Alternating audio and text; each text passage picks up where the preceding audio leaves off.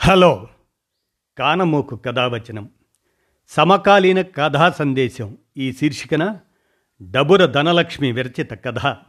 అమ్మ మనసు అనే దాన్ని ఇప్పుడు మీ కానమోకు కథావచనం శ్రోతలకు మీ కానమోకు స్వరాన వినిపిస్తాను. వినండి ఇక కథలోకి ప్రవేశిద్దామా? సాయంకాలం సమయం. Hindupur railway station. అటు వెలుతురు లేదు ఇటు చీకటి కాని సంధ్య చీకట్లు ముసురుకుంటున్న సమయం.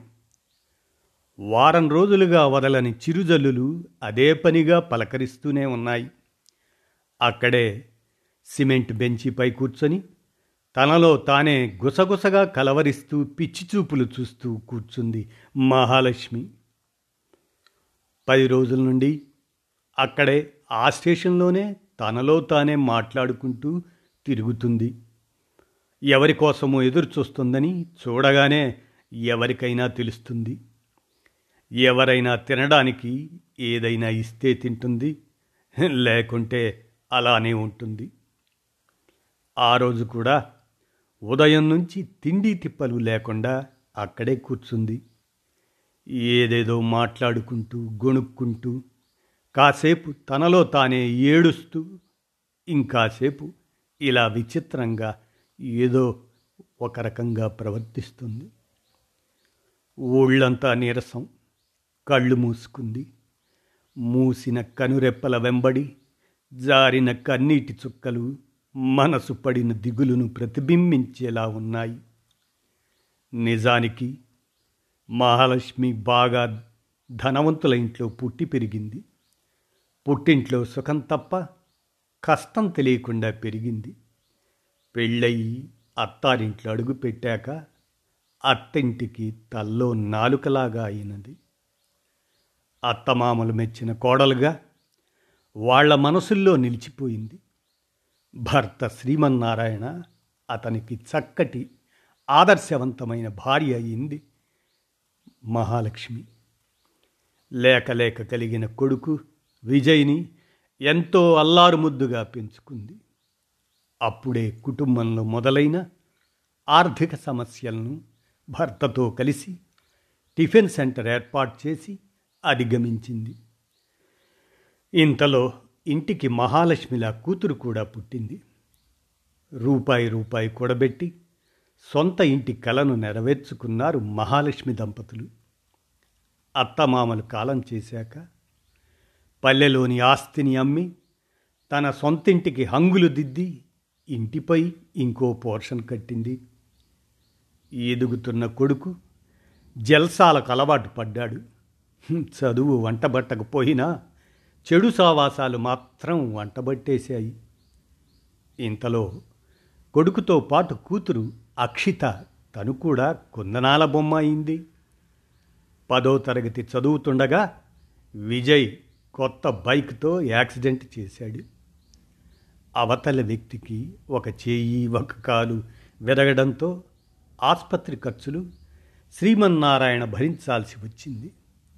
పోలీస్ కేసు కాకుండా పంచాయతీలో యాభై వేలు కట్టి సమస్యను సద్దుమణిగించారు. ఆ వారం రోజులు ఇంట్లో ఒకలాంటి నిశ్శబ్దం. మహాలక్ష్మి మనసులో కొడుకు గురించి బెంగ మొదలైంది. కొడుకు సక్రమ మార్గంలో జీవించడం లేదని శ్రీమన్నారాయణకు అర్థమైంది. తండ్రిగా కొడుకును మంచి దారిలో పెట్టడానికి శ్రీమన్నారాయణ చేసిన ప్రయత్నాలన్నీ విఫలమైపోయాయి. స్కూల్ నుండి కూడా కంప్లైంట్లు ఎక్కువైనాయి. ఎలాగోలా ఉపాధ్యాయులను బతిమాలుకొని పదో తరగతి పూర్తి చేయించారు. విజయ్ ఇంక చదవను అని మొండికేశాడు. బలాదూరుగా తిరుగుతూ ఆరు సంవత్సరాల కాలాన్ని వృధా చేసేశాడు. ఈలోపు అక్షితకు పెళ్ళి సంబంధం రావటంతో పెళ్ళి జరిపించేశారు. అల్లుడు మంచివాడు అమ్మాయి అత్తమామలు కూడా మంచివారు. కాకపోతే అల్లుడి ఉద్యోగరీత్యా కూతురు అల్లుడు రాజస్థాన్లో సంసారం. సంవత్సరానికి ఒకసారి రాకపోకలు అంతే. సంవత్సరం తర్వాత ఇంట్లోని బీరువాలో రెండు లక్షలు మాయమయ్యాయి. అది విజయ్ నిర్వాకం అని తెలిసి కొడుకుపై చెయ్యెత్తిన శ్రీమన్నారాయణ అదే దిగులుతో ఆరు నెలలు తిరిగేలోపు గుండెపోటుతో మరణించాడు. అప్పటికే ఆరోగ్యం క్షీణించి పనులు చేసుకుంటూ బతకలేని మహాలక్ష్మి కోపంతో కొడుకు ప్రయోజకత్వాన్ని ప్రశ్నించింది. అప్పుడు తల్లితో గొడవపడి అలిగి తల్లికి దూరంగా బెంగళూరు చేరాడు విజయ్. కాలం గడిచింది. అక్షితకు ఇద్దరు పిల్లల కాన్పులు చేసి కూతురి బాధ్యత తీర్చుకుంది మహాలక్ష్మి. ఎంత కాదనుకున్నా అప్పుడప్పుడు కొడుకు గుర్తొచ్చి కన్నీళ్ళ పర్యంతం అయ్యేది? ఎప్పుడు తలుపు తప్పుడైనా కొడుకేనేమో అని భ్రమతో పరుగు పరుగున తలవాకిటి దగ్గరికి వచ్చి పరికించి చూసేది? లేక లేక పుట్టిన బిడ్డ అని చిన్నప్పటి నుంచి ఎంతో గారాంగా పెంచిన ప్రాణమాయే మహాలక్ష్మిది. తొలి కాన్పు సమయంలో మహాలక్ష్మికి కాన్పు కష్టమని చెవిని పడినప్పుడు అయ్యా తిరుమల స్వామి నా బిడ్డ క్షేమంగా పుడితే ప్రతి సంవత్సరం నీ కొండకు వస్తాను తలనీలాలిస్తాను అని మొక్కింది. ఆ మొక్కు ప్రకారం బిడ్డ క్షేమంగా పుట్టాడని తిరుమల కాలినడకన వెళ్ళి శ్రీ మహాలక్ష్మి ఆ దంపతులు దర్శనం చేసుకున్నారు. బారెడు పొడుగున నల్లటి ఒత్తైన జుట్టును ప్రేమగా స్వామివారికి సమర్పించుకుంది. మహాలక్ష్మి వాలు జడంటే శ్రీమన్నారాయణకు చాలా ఇష్టం. అయినా మహాలక్ష్మి అవేవి పెద్దగా ఆలోచించేది కాదు. భార్యాభర్తల మధ్య అందచందాల కంటే అర్థం చేసుకుని కష్టసుఖాల్లో తోడుగా నిలిచే మంచి మనసుకే విలువ అని భావించేది మహాలక్ష్మి. మహాలక్ష్మికి అందమైన భార్య అని అనిపించుకోవటం కంటే కూడా మంచి భార్య అర్థం చేసుకునే భార్య అని శ్రీమన్నారాయణతో అనిపించుకోవడానికి ఇష్టపడేది. మహాలక్ష్మి దృష్టిలో అందం దైవ నిర్ణయం కానీ మంచి వ్యక్తిత్వం మన ప్రయత్నపూర్వకంగా ప్రవర్తించగలిగినది అని నమ్మేది. అందంతో కంటే మంచి ప్రవర్తనతో భర్త మనసులో స్థానం సంపాదించుకోగలిగిన భార్య అదృష్టవంతురాలని నమ్మే మంచి ఇల్లాలు. విజయ్ ఆరు సంవత్సరాల వయసప్పుడు వీధిలో నుండి వేగంగా ఇంట్లోకి వస్తూ గడప తగిలి కింద పడ్డాడు. తలకు గాయమై విపరీతమైన రక్తం పోయింది. ఆ దృశ్యం చూసిన మహాలక్ష్మి కన్నీరు మున్నీరైంది. హాస్పిటల్కి తీసుకువెళ్తే ఏడు కుట్లు పడ్డాయి. ఆ గాయం మానే వరకు ప్రతిరోజు ఒక పూట మాత్రమే భోంచేసి మిగిలిన రెండు పూటలు దేవునికి ఉపవాసం ఉంటానని మొక్కింది. విజయ్ కోలుకునేసరికి మహాలక్ష్మి మాత్రం చిక్కి సగమైంది. బాబు రక్తం కళ్ళు చూసింది. ఈ గడప వద్దు అంటూ మంచిది కాదంటున్నా వినకుండా తలవాకిట గడపను తీసేయించింది. కొడుకుపై ఎంతో ప్రేమ పెంచుకుంది. ఆ కడుపు తీపి మమకారం ముందు ఏ బంధము నిలవదేమో. బెంగళూరుకు వెళ్ళిపోయిన కొడుకు కోసం ఎంతో ఎదురు చూసింది ఒకరోజు హఠాత్తుగా ఇంటికొచ్చిన కొడుకును చూసి హత్తుకొని తన మనసులోని బాధంతా కరిగి కన్నీరయ్యే వరకు ఏడ్చింది. విజయ్ క్షమాపణలతో పొంగిపోయి అక్కున చేర్చుకుంది. కొడుకుకి నచ్చిన వంటలు వండి ప్రియమారా కొసరి కొసరి వడ్డించింది. రెండు రోజులు సంతోషంగా గడిచాయి. తరువాత ఒకనాటి మధ్యాహ్నం విజయ్ తల్లితో అమ్మా స్నేహితుల్లో బంధువుల్లో చులకనైపోయాను. ఎందుకు పనికిరాని వాణ్ణి అంటున్నారు? నన్ను నేను ప్రయోజకుడిగా నిరూపించుకోవాలి అనుకుంటున్నా. ఏదైనా వ్యాపారం చేయాలంటే పెట్టుబడిగా డబ్బు కావాలి. అది కూడా లక్షల్లో. నువ్వు అంటే ఈ ఇంటిని అమ్మేద్దాం. నేను నాతో పాటే తీసుకువెళ్ళిపోతాను. తర్వాత నేను వ్యాపారంలో పైకొచ్చాక తిరిగి ఈ ఇంటినో ఇంకో ఇంటినో కొందాం అన్నాడు అనునయంగా. మహాలక్ష్మి మనస్సు ఇల్లు అమ్మకం అనే మాటకు బాధతో విలవెల్లాడింది. కానీ కొడుకు చెప్పిన దాంట్లో నిజం ఉంది. డబ్బు లేకుండా ఏ వ్యాపారం చేయలేడు. ఇన్నేళ్ళు ప్రేమగా పెంచిన తల్లే కొడుకు ప్రయోజకత్వాన్ని నమ్మకపోతే ఇక బయటి వాళ్ళు నమ్ముతారా? అనుకుంది మనస్సులో. ఎప్పటికైనా ఈ ఇల్లు నీదే. అవసరం అంటున్నావు కదా. అలాగే కానీ ఇక నా వృద్ధాప్యం నీతోనే. నానా నిన్ను విడిచి బతకటం కష్టంరా కన్నా. అంది కంటి చెమ్మతో వ్యాపారం మొదలుపెట్టి ఒక సంవత్సరంలోపు పెళ్ళి చేసుకొని నీకు మంచి కోడల్ని తీసుకొచ్చి నిన్ను నా దగ్గరే ఉండేలా ఏర్పాటు చేసుకుంటానమ్మా.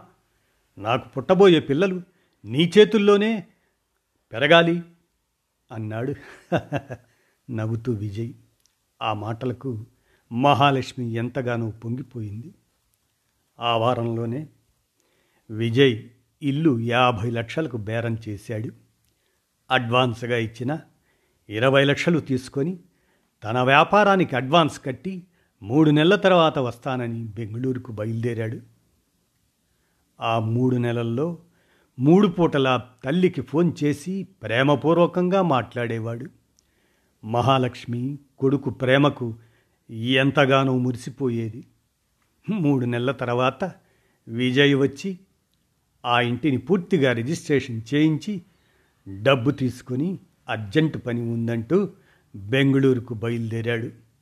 వెళ్తూ వెళ్తూ బెంగళూరులో తాను ఉంటున్న అడ్రస్తో పాటు ఒక వెయ్యి రూపాయలు తల్లి చేతిలో పెట్టి మరుసటి రోజు బయలుదేరి రమ్మని తను స్టేషన్కు వస్తానని చెప్పి వెళ్ళాడు. మరుసటి రోజు ఇళ్ళు కొన్న వారికి హ్యాండ్ ఓవర్ చేసి చివరిసారి తృప్తిగా తన ఇంటిని కళ్ళారా చూసుకొని కళ్ళనీళ్ళతో ఆ ఇంటిని వదిలి బెంగుళూరుకు బయలుదేరింది. దిగేటప్పుడు చూసుకుంటే మహాలక్ష్మి తన పర్సు పోగొట్టుకుంది. భాష రాదు ఎటు వెళ్ళాలో తెలియదు. ఒకవైపు ఆకలి నీరసం స్టేషన్కు వస్తానన్న కొడుకు రాలేదు. ఏనాడు ఇల్లు కదలలేదు. ఈరోజు ఒంటరిగా బయటికొచ్చింది. పిచ్చిదానిలా పిచ్చి చూపులు చూసుకుంటూ ఏటో ఆలోచనలో వెళ్తుంటే అటువైపు వేగంగా వస్తున్న కారుకు అడ్డంగా వెళ్ళింది. డ్రైవర్ బ్రేక్ వేయటంతో దెబ్బలు తగిలాయి. కారు డ్రైవరు కట్టు కట్టించి తన దోవన తాను వెళ్ళిపోయాడు. మతి భ్రమించింది. పిచ్చిదానిలా దగ్గరలో ఉన్న రైల్వే స్టేషన్లో రైలెక్కి హిందూపురంలో దిగింది. కొన్ని రోజుల నుంచి దిగులు పడి దిగులు పడి క్షీణించిపోయింది. ఇంకాసేపట్లో తన ప్రాణాలు అనంతవాయువుల్లో కలిసిపోతాయి అని అర్థమైంది. ఇప్పుడు కూడా తాను లేకపోతే తన పిల్లల్ని ఎవరు కాపాడుతారు అంటూ ఆ దేవుడిని మనసులోనే మొరపెట్టుకుంటుంది. భగవంతుడా నా బిడ్డల్ని చల్లగా చూడు. నా కూతురికి అల్లుడు తోడున్నాడు. భయం లేదు. నా కొడుకుని కాపాడు. వాడొక పిచ్చి తండ్రి. వాడు బాగుంటే చాలు అదే సంతృప్తి అనుకునే ఈ అమ్మ మనసు వాడికి తెలియదు. చేతిలో డబ్బు అయిపోగానే మరలా వీధుల పాలవుతాడు. ఏం పాపం చేసుకున్నానో తెలియదు. ఇలా నా అప్రయోజకమైన కొడుకు వల్ల ఇంత మానసిక హింస భరించాల్సి వస్తుంది. నా బిడ్డని చల్లగా చూడు తండ్రి అనుకుంటుండగానే మహాలక్ష్మి ఊపిరి అనంతవాయువుల్లో కలిసిపోయింది. ఆ తల్లి ప్రేమకు ఆ నింగి కూడా వేదనగా కన్నీటి జల్లులు వర్షం రూపంలో కురిపించింది. రైల్వే పోలీసులు మానవత్వంతో అనాథ శవానికి అంత్యక్రియలు పూర్తి చేశారు. తల్లి నవమోసాలు మోసి ఊపిరిలో ఊపిరిలా అల్లుకున్న బంధం పుట్టబోయే బిడ్డది. తనలో ఊపిరి పోసుకుని ఎదుగుతున్న పసిప్రాణం కదలిక తల్లికి ఓ తీపి మాతృత్వ అనుభూతి. ప్రసవ వేదనను పంటి బిగువున అదిమిపట్టి ప్రాణాలు పోయే నొప్పిని ఓడ్చుకొని ఈ ప్రపంచంలోకి తీసుకొచ్చి తన బిడ్డను కళ్ళారా చూసుకొని తృప్తిగా మొదటి ముద్దుతో తన రక్తమాంసాల ముద్దతో రూపుదిద్దుకున్న తమ దాంపత్య తీపి అనుభవాలు ప్రేమ మధురానుభూతుల ప్రతిరూపాన్ని ఆర్తిగా అందుకొని ప్రియ ఆహ్వానాన్ని ఆ బిడ్డకు అందజేస్తుంది. తన బిడ్డకు కష్టం వస్తే తల్లి మనసు చిగురుటాకులా కంపిస్తుంది. బిడ్డ కష్టం తీర్చడానికి ముందుంటుంది. తను తిన్నా తినకపోయినా బిడ్డ ఆకలి తీరుస్తుంది. పసివాళ్ళుగా అల్లరి చేసినప్పుడు అందులో ఆనందం ఉంటుంది. పిల్లలు పెరిగి పెద్దయ్యాక ముసలి ప్రాణాలు పిల్లల ప్రేమ కోసం తహతహలాడుతాయి. ఒక కుటుంబంలో వాళ్ళు ఆశించేది మూడు పూటలా తిండే కాదు. ప్రేమపూర్వకమైన పలకరింపు ప్రేమాభిమానాలు. కుటుంబంలో పెద్ద దిక్కుగా పెద్దలు ఉంటే ఆ ఇంట్లో సమస్యలకు వారి ఓదార్పు మేమున్నామన్న భరోసా ఎంతో ధైర్యాన్నిస్తుంది. జీవితం అనే చెట్టు నుండి పండిన ఆకులు నేలను ముద్దాడవలసిందే. పచ్చటి ఆకులు కూడా కాలం గడిచే కొద్దీ పండుటాకుల్లా మారాల్సిందే. ఆకురాలిన చోట కొత్త చిగుళ్ళు చిగురించాల్సిందే. అది సృష్టి ధర్మం. చూసే ప్రపంచం ఎవరికైనా ఒకటే. తల్లిదండ్రులకు మాత్రం తమ పిల్లలే ప్రపంచం. తల్లి మనస్సు మరీ సున్నితం. పిచ్చి తల్లికి బిడ్డ సుఖమే సంతోష ప్రపంచం. విజయ్ లాంటి కొడుకులు మారాలని కోరుకుందాం. ఇదండి అమ్మ మనసు అనేటువంటి ఈ కథను డబుర ధనలక్ష్మి ఈవిడ school assistant Annamayya school Hindupur. విన్నారు కదా అమ్మ మనసు అనేటువంటి ఈ కథను కానమోకు కథావచనం వచ్చిన శ్రోతలకు సమకాలీన కథా సందేశంగా వినిపించాను. విన్నారుగా? ధన్యవాదాలు.